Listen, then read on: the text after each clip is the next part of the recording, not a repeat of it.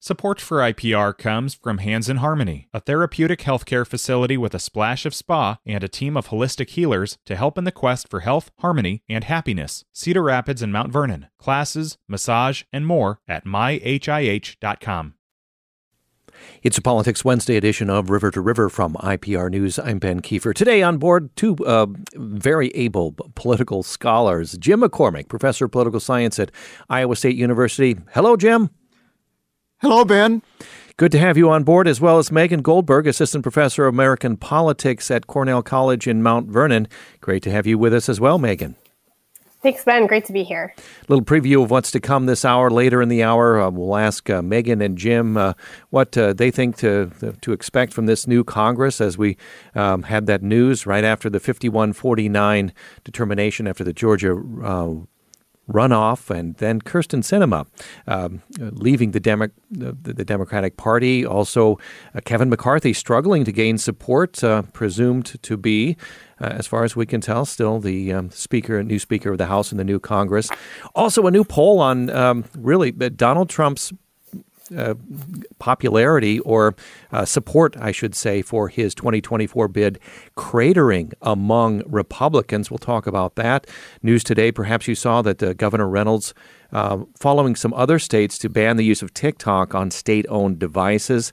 Uh, what to expect from the next session in the Iowa legislature. Then we'll go uh, abroad and lean on Jim McCormick's foreign policy expertise, talk a little bit about Ukraine, um, the return of Brittney Griner, and that, that fascinating coup attempt in Germany. 1 780 9100. 1 780 9100 or email us river to river at iowapublicradio.org. We'd especially love your input on this first uh, issue we'd like to address for a few minutes the Respect for Marriage Act. Um, passed by Congress, um, signed by the president yesterday. Does it impact you or a loved one? Join us with your thoughts about this landmark move by Congress. 1 780 9100. Now, what does it do? Um, it grants federal protections to same sex and interracial couples.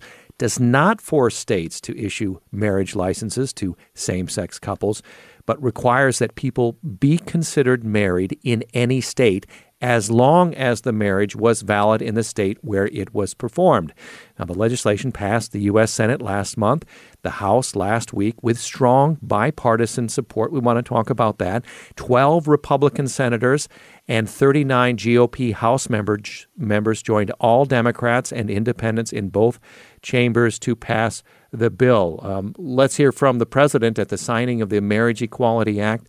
President Joe Biden not only acknowledged the progress that has been made, but said work still needs to be done. We must stop the hate and violence, like we just saw in Colorado Springs, where a place of acceptance and celebration was targeted for violence and terror. We need to challenge the hundreds of callous and cynical laws introduced in the states targeting transgender children, terrifying families, and criminalizing doctors who give children the care they need. We have to protect these children so they know they are loved and we will stand up for them and say they can seek for themselves. Folks, racism, anti Semitism, homophobia, transphobia, they're all connected. But the antidote to hate is love.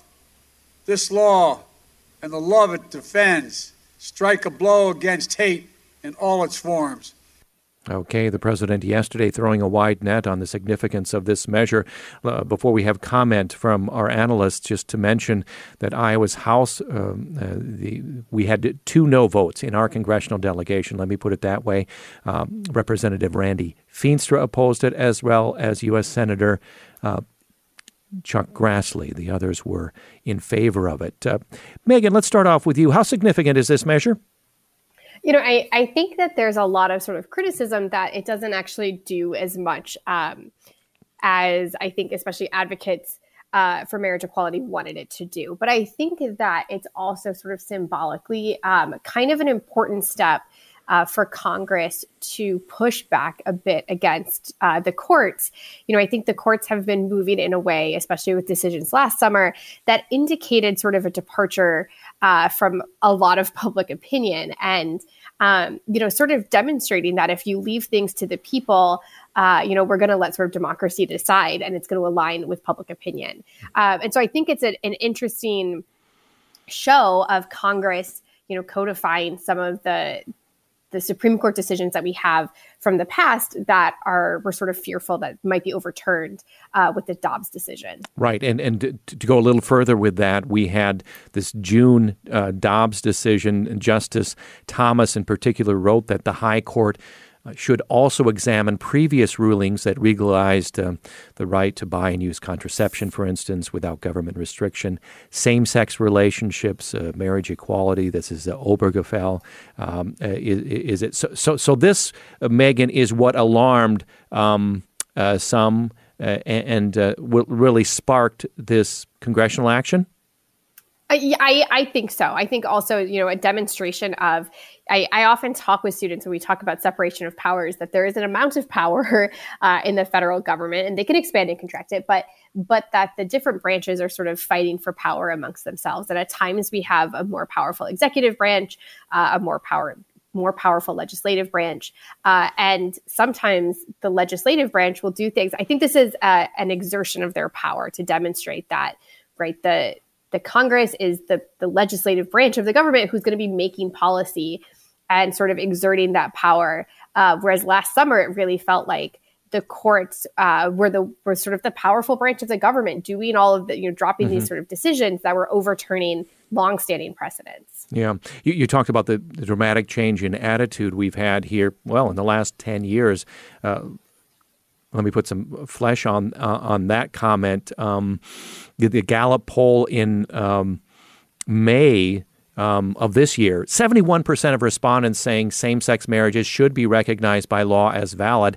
Incredibly, that's up from 27% in 1996. That's when Gallup began polling on this issue. And until recently, we've had a large divide, Jim, along party lines on this issue. 2021, the first year uh, a majority of Republicans supported same sex marriage. Um, in Gallup's 2022 survey, 55% of Republicans uh, supporting it. And um, it's interesting. Before you comment, Jim, let me let's hear from uh, Joni Ernst, our U.S. senator who supported this. She was censured by several Iowa Republican county parties for her vote in favor of this Respect for Marriage Act. She defended her vote uh, in this comment to Radio Iowa, reframing her vote as a protection of religious freedom rather than support for gay marriage. This is incredibly important that I get these points out. Um, the bill does not provide a federal right for same-sex marriage. After hearing directly from Iowans and taking a close look at the amended language that was presented in the Senate, I believe that the bill does protect religious freedoms and it simply maintains the status quo in Iowa. Okay, join our conversation 1 780 9100. Jim, what uh, describe the fine line you uh, see, if it is such a thing, that the U.S. Senator Ernst is walking there? Well, I think what she's really ad- adopting is sort of the societal change uh, that has occurred, and there's been a, obviously an increased tolerance uh, for uh, for same-sex marriage, for example. And she makes the case that um, the law only applies to the governments. Governments must recognize, as you said at the outset, that states, uh, you know, I suppose could could enact some some separate legislation, but they must respect uh, if there's a marriage uh, in another state that were to a couple were to move into Iowa, they would have to be respected and, and, and so on.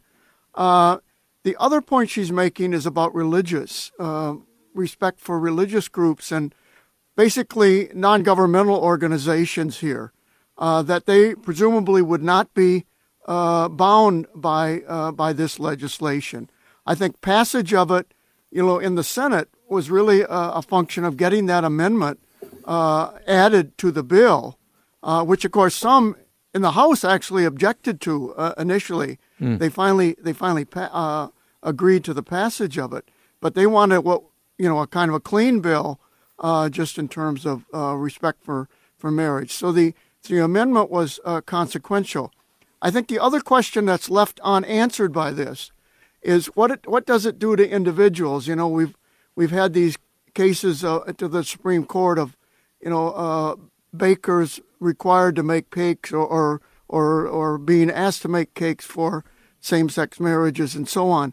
I'm not quite sure, and uh, I was trying to figure out whether whether the bill uh, extends to to that kind of coverage or not. But it doesn't seem to, in terms of just uh, the, the, requirement upon government. But but maybe Megan can weigh on in on this too, whether it extends to individuals or not. But Megan, before you do, let me throw in this quote from Chuck Grassley, who opposed the legislation, one of two of our congressional delegation who did, the other Randy Feenstra in the House. Uh, Senator Grassley issued this statement. Uh, well, he, he had this comment to the Des Moines Register My vote against this bill is not about opposing the recognition of same sex or interracial marriage, marriages. It's about defending the religious liberty enshrined in our founding documents. This legislation, he said, is simply unnecessary necessary. Pick that apart, uh, the, the, religious freedom uh, part uh, uh, of the rationale here, Megan. Yeah, you know, so I think the the sort of longstanding debate here uh, is, you know, sort of on the extreme that there's concern among religious groups that perhaps even churches, you know, will be forced uh, to perform marriages that they don't consider valid. Uh, which, of course, like that, there's a lot of protections that that won't be the case. Um, but I do think that, you know, I'm trying to like look up the text of the bill here to, to fact check myself. Um, but I do believe that there's a section in the new legislation that talks about there should be no impact from this bill on religious liberty and conscience. Um, and I believe that it does specifically give some protection for uh, organizations if their principal purpose is the study, practice, or advancement of religion, or an employee of that organization doesn't necessarily have to provide services or uh, goods uh, for the purpose of a same sex wedding. So I do think there's some protection there. And I think, but that is somewhat limited and it wouldn't necessarily apply to perhaps you know a bakery that doesn't actually have you know if their principal purpose isn't the study practice or advancement of religion. Mm-hmm. um, and so you know i think there is some desire among republicans to protect any individuals whose personal religious beliefs uh, make them uncomfortable or they feel like it's against their practice of belief uh, to to provide those types of goods and services. I don't think the law extends to that um, but it does protect churches. And I, I think that the republicans uh, who voted against this, you know, are sort of pointing to that, and they would like a more extreme protection. Mm-hmm. If you've just joined us, political scientists Megan Goldberg and Jim McCormick uh, with us today. Uh, Megan of Cornell College, Jim uh, of Iowa State University. Join us one eight six six seven eighty ninety one hundred. Let's go to Natalie in Des Moines. Natalie, welcome to this program. I think you have a comment on the Respect for Marriage Act being signed into law. Welcome. Yeah, I'm. Yeah, hi. Um, yeah, I am from Des Moines. I'm in a same-sex relationship, and you know, with the way that politics are going, it just feels really good um, in Iowa to see that we're having some support on the federal level from our own senators and House members uh, to get this passed. It makes me really want to stay in Iowa a little bit more. Um, you know, just knowing that my marriage would be protected if that were to occur. Mm-hmm. Uh, do you think it went far enough? That was one of the criticisms uh, that was aimed at this. Uh, that, for instance, if the Obergefell um, uh, decision is overturned by a Supreme Court, uh, things may the picture may change. Uh, Natalie. Yeah, it makes me feel a lot better than I did before it happened. But I would always like to see more. to know that my rights are protected in the same way that a um, straight couple would be protected you know, that would be the best case scenario. But any steps towards that is really um, something to be proud of and something to be happy about. All right. Natalie, thank you so much for weighing in from Des Moines. Take care. Thank you. So, so comment on that. This does not guarantee a right to uh, same-sex marriage federally, Megan, does it? So, if the Supreme Court acted uh, uh, uh, to overturn that uh, that precedent from what 2015, uh, we could see a different picture. Uh, yeah, so this is one of the, the fun pieces of federalism uh, in the U.S. So um, the the new law requires the federal government to recognize the validity of these marriages in the U.S. Um, and it's the Supreme Court decision that's keeping states uh, from ending, you know, the state recognition uh, of those marriages. And so, you know, I think that in the case that we had uh, overturned that that Supreme Court precedent, you could see states move. Now, on the other hand, um, you've you've sort of already talked about this. I think that would be a wildly unpopular move, even in pretty conservative states, even in a state like Iowa. Um, that there is a lot of public support for same-sex marriages, and so you know the if the court overturned it and tossed it to the states, um, you know I, I think that it'd be taking a huge risk to uh, to overturn the recognition of those marriages. Mm-hmm. We have a few minutes left before we take our uh, break. I, want to. This came out today. We well, actually, an announcement yesterday by Iowa Governor Kim Reynolds. Comment on this. She's banning the use of TikTok on all state-owned devices and prohibiting state agencies from sus- subscribing or creating a TikTok account. Uh, this is uh, following similar orders from other Republican governors in states um, Alabama, Maryland, Oklahoma, South Dakota, Utah, Texas.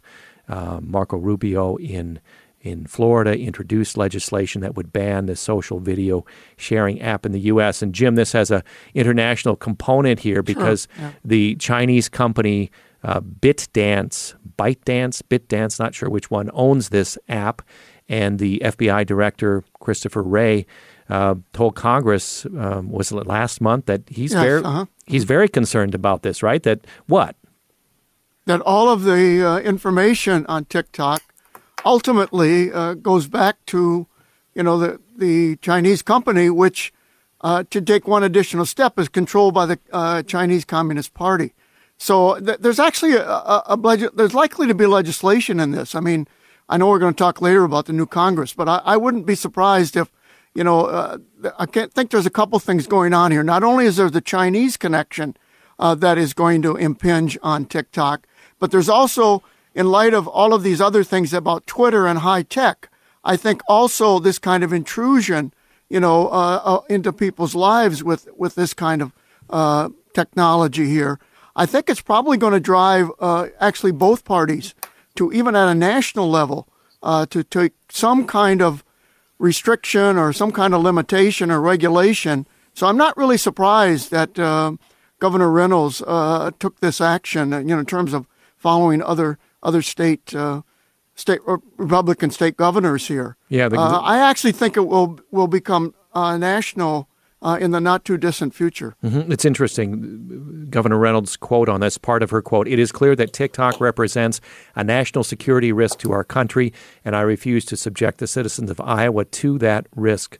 Part of her statement there. The Des Moines Register brought out this, uh, I think Brianne Pfannenstiel w- was writing this article, not immediately clear how many agencies would be affected here in Iowa uh, and then pointing out that some of Iowa's public universities have made TikTok accounts, including the University of Iowa, which has nearly 53,000 followers. Iowa State University's athletics department has more than 115,000 followers on TikTok. Megan, your thoughts? Yeah, so I, I think this move is is really interesting. Um, you know, I think in many ways that uh, I, I, think there are legitimate, you know, security concerns about TikTok. I also think that there are concerns about the way that it affects power relationships. I think that's a lot of the concern around social media is concern about uh, the the way in which it lets us interact with with um, you know leaders who we before we had a lot of middle men sort of you know negotiating our relationship with them and it gives us access to criticize mm. um, to criticize those and and i think that in many ways this is um, I, I don't know. I, I don't think it's like the it's the most strategic move. Uh, knowing just how young voters, in particular, consume information, mm-hmm. uh, and the way. I mean, if you are on TikTok in Iowa at all, it's very clear, sort of, you know, who's dominating that sort of sphere. Um, and I think it's an important way to, to reach people. Um, I think a lot of forms of social media are. and sort of shutting down it as an avenue of communication while while there are security concerns um, you know you have to figure out another way to reach people on the other hand with this information. Yeah. Well, I, know, I know the chinese response was that they you know that actually the the ownership or the monitoring of it is really through an american you know american company here. So that maybe serves as an intermediate level. I suppose you could work out some you know some arrangement where there would not be um, you know, the uh, ultimate possibility of sending these messages back to back to uh, Chinese government control. This, this, um, at least in my reading, you know, Governor Reynolds following similar orders by other Republican governors in other states. Um, Megan, why does this appear partisan? Jim, you, you said you know this should be have bipartisan support. You would guess in the future, but Megan, your thoughts on why it's coming out at least initially partisan? I mean, I think part of it is that we've seen the Democratic Party, at least nationally, embrace TikTok as sort of like this avenue for communication that, you know, Biden has sort of like brought in these like TikTok influencers to the White House. Um, you know, they've they've done a little bit to like create and cultivate a presence on there. Um, and you know not even trying to necessarily make their own accounts i'm, I'm sure there is a white house tiktok account uh, but inviting these other voices in um, and I think they're using that as a strategy uh, to reach young voters. And so I think they're going to be, um, you know, in terms of trying to regulate it, weigh sort of the costs and benefits of these security concerns, but also sort of the potential it has uh, for them uh, to, to reach young people. Yeah. We have about a minute left. Megan, let me toss you this one in the short amount of time we have. Uh, the start of the new legislative session, less than a month away, incredibly. Um, I think January 9th, the first day of the new session. Uh, the Iowa Republicans uh, deepening their majorities in the legislature. Very quickly, a preview of what you think we should expect in the new session. Yeah, you know, so I was looking at some of the the sort of um, cliffhangers we had at the end of the last session. Mm-hmm. You know, I think that obviously vouchers are going to come up quickly, mm-hmm. um, especially now with a, a bigger majority. Uh, the one I'm sort of watching for, especially given the new court decision, is what uh, we'll see the legislature do about abortion. I have sort of been saying, I think, for a while that Reynolds wanted to take a, a path through the courts to avoid any votes on it. Um, but now that those avenues are narrowing, I'm sort of curious to see how this moves into the legislature as well. Okay, we'll be back in just a, a, few minutes after a short break with Megan Goldberg of Cornell College, Jim McCormick of Iowa State University, our two political analysts. We want to, of course, talk about the new Congress and that. Um, Kyrsten Sinema of Arizona leaving the Democratic Party to register as a, an independent. Also, their take on a new poll. This is a USA Today Suffolk University poll. By a two to one margin, by a two to one margin, GOP and GOP leaning voters now say they want Trump's policies, but a different standard bearer to carry them. Uh, so, Trumpism without Trump, is that possible? we'll talk with Megan and Jim about it. Plenty more. We'll go to foreign policy, talk about Ukraine. Join our conversation 1 780 9100. I'm Ben Kiefer, back with more of our Politics Day in just a moment. Support for IPR comes from Hands in Harmony, a therapeutic healthcare facility with a splash of spa and a team of holistic healers to help in the quest for health, harmony, and happiness. Cedar Rapids and Mount Vernon. Classes, massage, and more at myhih.com. Hi, it's Terry Gross, the host of Fresh Air. We bring you in depth, long form interviews with actors, directors, musicians, authors, journalists, and more. Listen to our Peabody Award winning Fresh Air podcast from WHYY and NPR. We're back with more of River to River from IPR News. I'm Ben Kiefer. It's a Politics Wednesday with Jim McCormick of Iowa State University, Megan Goldberg of Cornell College. If you'd like to join us, 1 866 780 9100. Toward the end of the hour, I want to um, uh, ask Megan and Jim uh, going forward. It's hard to believe we're, we're going to be saying adieu to 2022 in just a matter of a few weeks. Uh, going forward, uh, I'll ask them what they'll have their eyes on for 2023.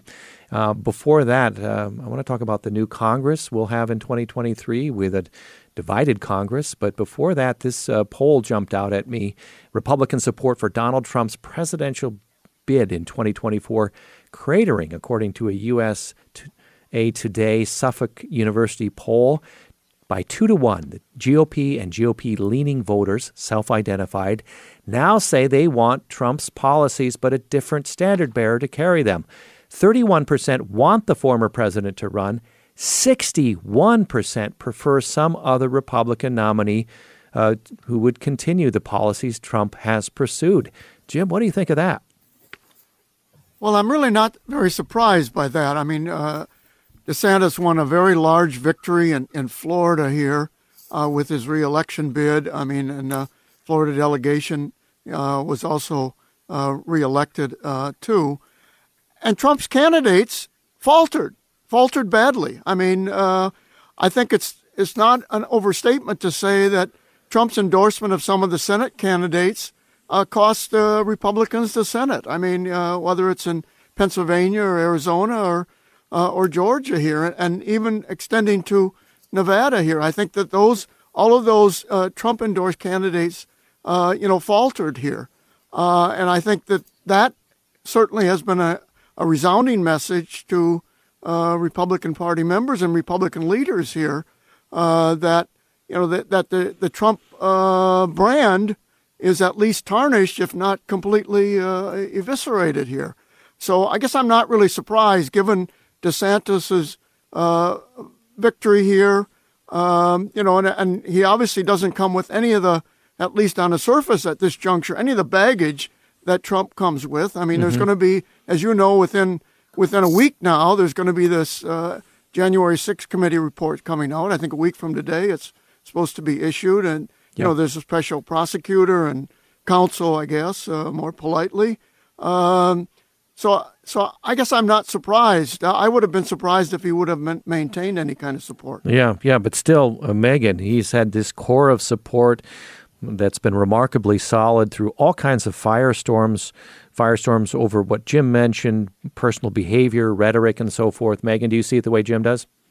Yeah, I, I think I agree with um, pretty much everything Jim has said. You know, I think that um, you know one of the advantages he had in sort of maintaining that base was that he was winning things, uh, and that was important. But I also think that there's, I mean, it's um, you know, sort of going like classic political science literature. It's hard to maintain this sort of front runner status um, when you're not publicly in any position as like a party leader. Uh, and so I think it's also really hard because he um, isn't the president and he's not actively running. Well, I guess now he is actively running for office, but we're not quite in the cycle yet. Mm-hmm. Um, that his control over the media cycle has really weakened. And we're not seeing Trump as often or in the way that we used to. Um, because there are other things he has to share the news cycle with, like a, a president um, who's actually in office. And so I think that um, he's just also having trouble sort of maintaining being front and center. Um, and plus, there's just been sort of a lot of embarrassment uh, associated with both the loss, but also, I mean, things going on with Kanye and Nick Fuentes, like all of these other sort of this other cast of characters that's revolving around and, Trump. And, yeah, and mentioning that he he it might be time to terminate the Constitution.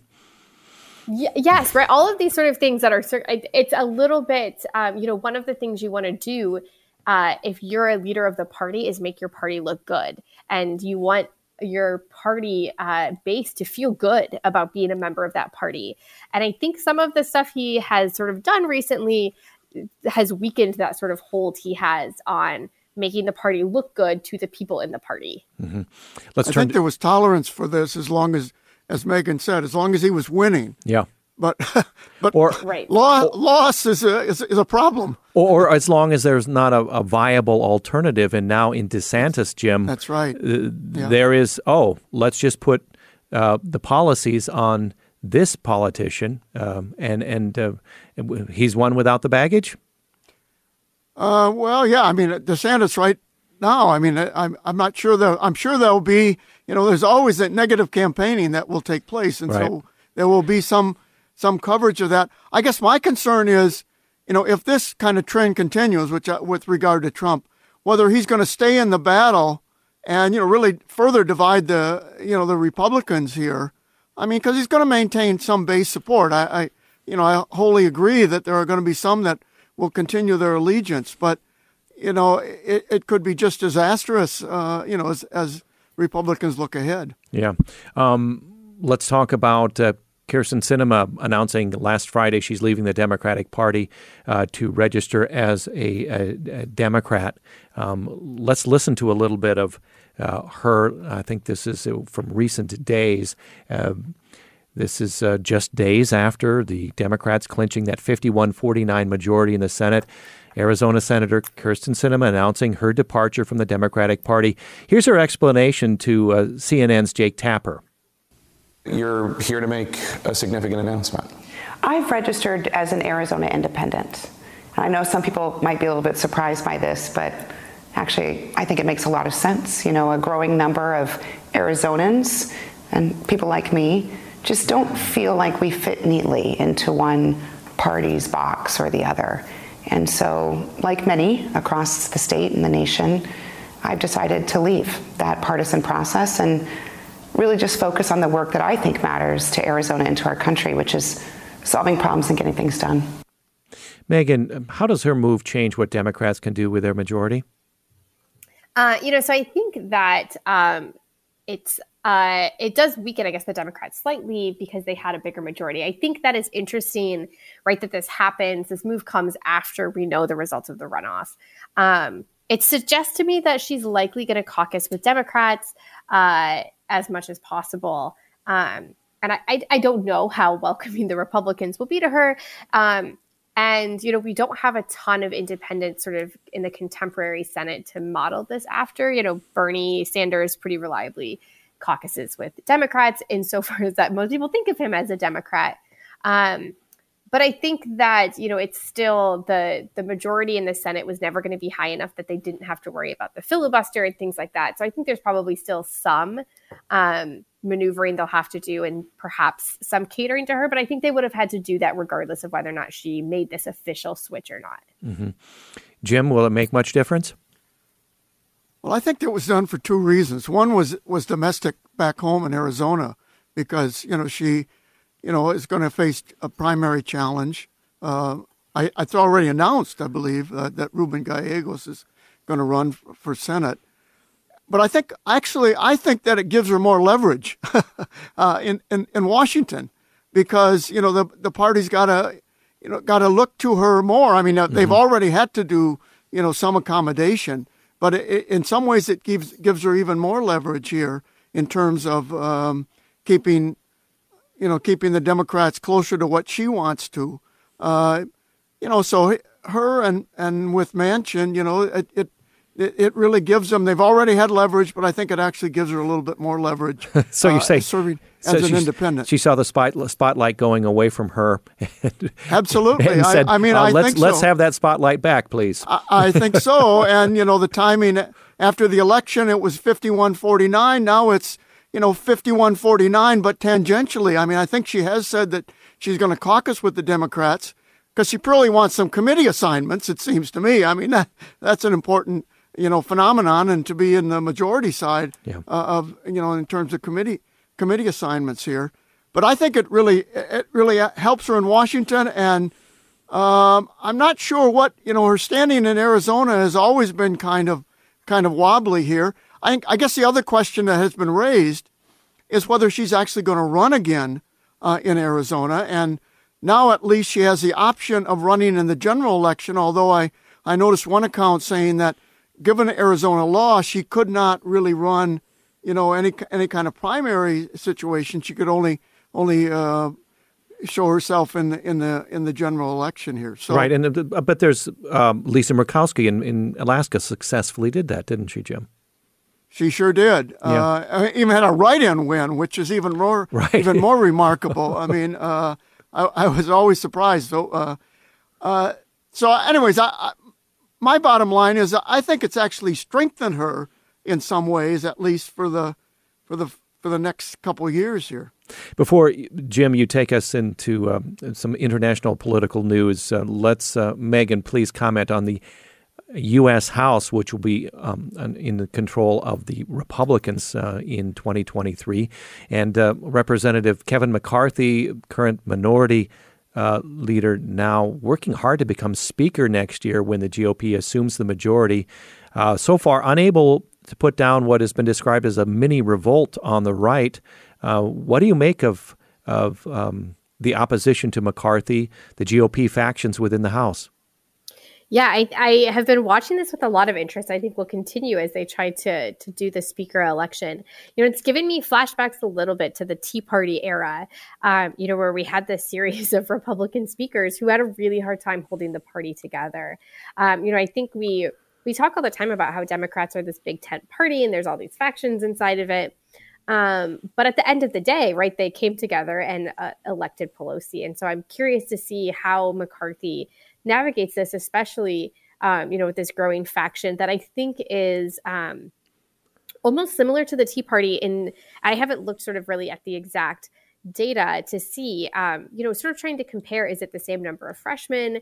Are they coming in with similar low levels of previous political experience? Mm-hmm. Um, and, you know, there are some norms, uh, professional norms around how the House and the Senate operate. And when you sort of come in with a bunch of folks who are ready to to genuinely want to turn around how things are working, uh, and really sort of anti-establishment in many ways. Um, you know, when you're the leader of the party, you still are establishment, and so you're going to run into problems. Um, and so I'm sort of trying to see. I don't, you know, I think for the Republican Party, it was there was a lot of turmoil inside the party um, with the rise of the Tea Party faction um, and you know the House Freedom Caucus. And so that's I'm sort of seeing looking to see in what ways this is similar to that dynamic. Mm-hmm. Well, after 10 months in Russian custody, uh, two time Olympic gold medalist Brittney Griner back in the U.S., even back on the basketball court, according to reports. She was arrested on drug charges at a Russian airport back in February, sentenced to nine years in prison. Uh, she'd gone to Russia to play basketball in the uh, WNBA offseason, freed in a prisoner swap for notorious convicted Russian arms dealer Victor Bout. Uh, this is the White House press secretary Karine Jean Pierre talking about the decision to bring Brittney Griner home without U.S. Marine Paul Whelan. While we're celebrating Brittney's return home today, we have also uh, continued to be in touch with the Whelan family, for whom this news brings mixed emotions. In recent weeks, it became clear that while Russians were willing to reach an agreement to secure Brittney's release, they continue to treat Paul Whelan differently given the nature of the total, totally illegitimate charges they have levied against Paul. Unfortunately, the choice became to either bring Brittney home or no one. Jim, what is your understanding of how this deal was reached after many months? A deal without, as pointed out there, uh, the release of uh, American Paul Whelan. Well, I mean, I, I think what it was is uh, it sounds to me like the Americans were given an ultimatum that uh, if if they wanted uh, Brittney Griner back, not Paul Whelan, but if they wanted Brittney Griner, Griner back, they had to uh, release Bout here. One for one. Mm-hmm. Pardon me? One for one. One for one. Not two for one. Not two for no. There was no, and you know he he was a cherished kind of uh, uh, what hostage or prisoner, I guess, uh, as from Russians would see it as a hostage here on the part of the Americans, and uh, you know that that was that was the best that they they could do, and um, you know I I mean I I think that they probably ultimately the the after many months because they, this deal had been at least floated as early as six months ago, it seems to me. Um, you know, they, they finally decided to bite the bullet and just to, eh, just to take it, even though uh, Bout has, you know, uh, uh, quite a quite a history here in terms of being a major arms dealer mm-hmm. globally, and, and the way that he was captured on the verge of another another arms deal uh, as well. Um, I think that the problem is, even though the press secretary said they're concerned about getting Whelan out, I don't see an, an immediate avenue uh, for what kind of a what kind of a deal could be struck here. I mean, apparently there was some murmurings that uh, you know if um, the United States could get Germany to release a particular prisoner that they were hold, holding, there might be another one for one swap there. Uh, but that uh, either the German government objected to that or the Americans decided that that was maybe a, a bridge too far to yeah. uh, to try to to try to get to here. So I think it's um, it's going to be difficult to get to get Whelan home. And you know, he's got this 16 year sentence. He's served four years already. Uh, so uh, I mean, uh, despite the efforts that uh, apparently the administration made, I, I think that that it it doesn't bode well for him at this juncture. We're running out of time. Jim, please a quick comment on this far right plot to overthrow the German government. We had some 3,000 German police officers, also special forces fanning out across that country. Uh, they had raided 150 homes, arrested 25 people, put over 50 under investigation. This is a plot to overthrow the German government. Um, and uh, it's uh, known as this movement to, tied to known as the Reichsbürger, uh, right? And and this this theory that uh, the, the, German Reich pre 1918. Um, uh, th- this is the aspiration. They believe that the conspiracy that was that the German um, Germany is not a sovereign com- com- country and right, hasn't yeah, been since World War II, right? And they're really controlled by corporate interests. I mean, was was part of the argument. I mean, when I read this, it's absolutely bizarre, uh, actually, but it's part of this kind of you know, this is sort of the globalization of some of these kind of conspiracy theories here, these kind of populist movements that uh, you know that that arise. I mean, it sounds like the leader of this, you know, um, uh, hereditary prince, as as he was claimed, you know, has this been has been germinating for some time.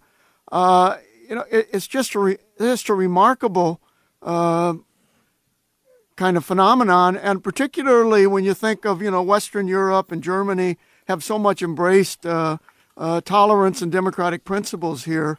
Uh, maybe we shouldn't be surprised in light of America's own experience going to back right. to January. And I think actual January ti- 6th. Well, right, actual ties to QAnon. That's right. And That's and it. actual, uh, you know, Germans in this movement celebrating Donald Trump as well. Yeah, yeah, it's, it- fascinating. the globalist kind of connection here uh, and uh, you know resurrection of the past. I mean, preserving the or returning to the German Empire. I guess I should say. Yeah.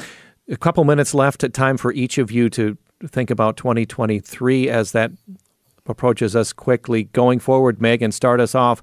What will you have your eyes most on mostly in the new year? Yeah, so I think one of the things that I will be looking at in the new year is when we had Dobbs in the summer, uh, there was this sort of broad idea that we were going to be tossing abortion back to the states. Of course, that happened when most conservative states uh, don't have a legislative session happening at that moment. And so I'm sort of curious to see in the new sessions uh, in both, you know, at the the national level and at the state level, are we going to see legislatures taking up the issue of abortion again? Um, and sort of see where that leaves us in relation to where all of these policies stand uh, in relation to public opinion. Mm-hmm. And do you have a hypothesis about where that's going? Oh my gosh, no, um, uh, no. I, I think what I'm curious to see, I my I guess one of my if you make me predict something, um, is I think we might see Republicans taking some electoral risks and really putting to the test uh, their electorate's commitment uh, to these policies that they've sort of long been championing, but was sort of a non issue in many ways because of uh, legal precedent. hmm Okay, Jim, you have the final 90 seconds to uh, Yeah, have, I, I have us just look, wanted to mention on some foreign policy issues. Yes, please do. Yeah. I think one of the things I'm going to be watching is the degree to which Western unity can be maintained uh, with regard to Ukraine. I think that that, you know, given the winter that is, that is upon us uh, and given kind of the stalemated situation, uh, that's going to be uh, an issue that I'm going to be really, really watching. The other uh, issue on, in the foreign policy realm for me is Taiwan. How much is Taiwan going to be uh, uh, a an issue here in light of what's happened in Ukraine, in light of the the kind of commitment that the Xi Jinping has made, particularly in terms of rejuvenating the, the Chinese the Chinese state. Uh, I think, sort of, uh, in Iowa, what I'll be interested in watching is uh, what's going to happen to the Iowa caucuses. Yes. I think that is still going to be have to be sorted out, and so that is going to be also uh, a topic of interest. I mean, at one sense, they've been declared dead and almost buried, but you know, there's state law that operates, and so we'll see. I think that'll be an interesting uh, kind of relationship between the Yeah. Democratic National Committee and state law. Yeah, uh, Jim, do you think uh, the, the, Iowa Democratic Party will defy the National Party and just go ahead with it? I mean, they, I guess they could not be then seated, possibly not seated at the national convention.